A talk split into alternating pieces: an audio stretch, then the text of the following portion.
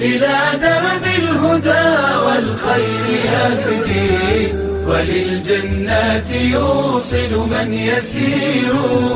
كتاب الله كتاب الله للأرواح نور. السلام عليكم. الله سبحانه وتعالى يذكر الإنسان بنعمه عليه ويعرفه قدرته وعظمته فيقول في سورة النبأ ألم نجعل الأرض مهادا والجبال أوتادا؟ ثم وفي الآية 9 يقول سبحانه وتعالى وجعلنا نومكم سباتا. ما هو السبات؟ وما هي النعمة التي أنعم الله على الإنسان فيه؟ نسمع الآية ثم نستأنف الكلام. ألم نجعل الأرض مهادا والجبال أوتادا؟ وخلقناكم أزواجا وجعلنا نومكم سباتا. وثبت الشيء وثبته أي قطعه.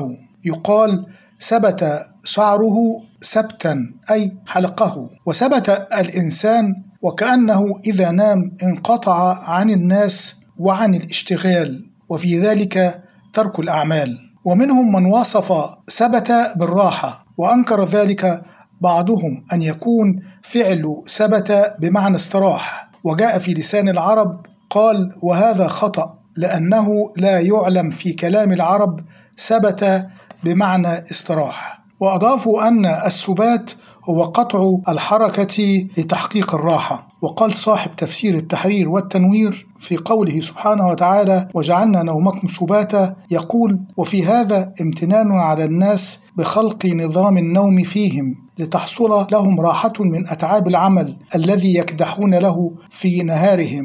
ثم يقول فالله تعالى جعل النوم حاصلا للإنسان بدون اختياره فالنوم يلجئ الإنسان إلى قطع العمل لتحصل راحة لمجموعه العصبي الذي ركنه في الدماغ. فبتلك الراحة يسترد العصب قواه التي أوهنها عمل الحواس وحركات الأعضاء وأعمالها. بحيث لو تعلقت رغبة أحد بالسهر لا بد له من أن يغلبه النوم وذلك لطف بالإنسان بحيث يحصل له ما به منفعة مداركه قصرا عليه لئلا يتهاون به.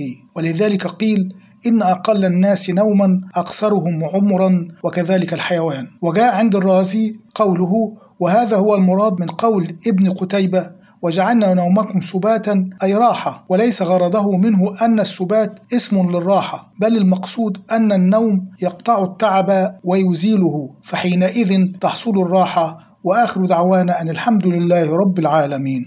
كتاب الله كتاب الله للأرواح.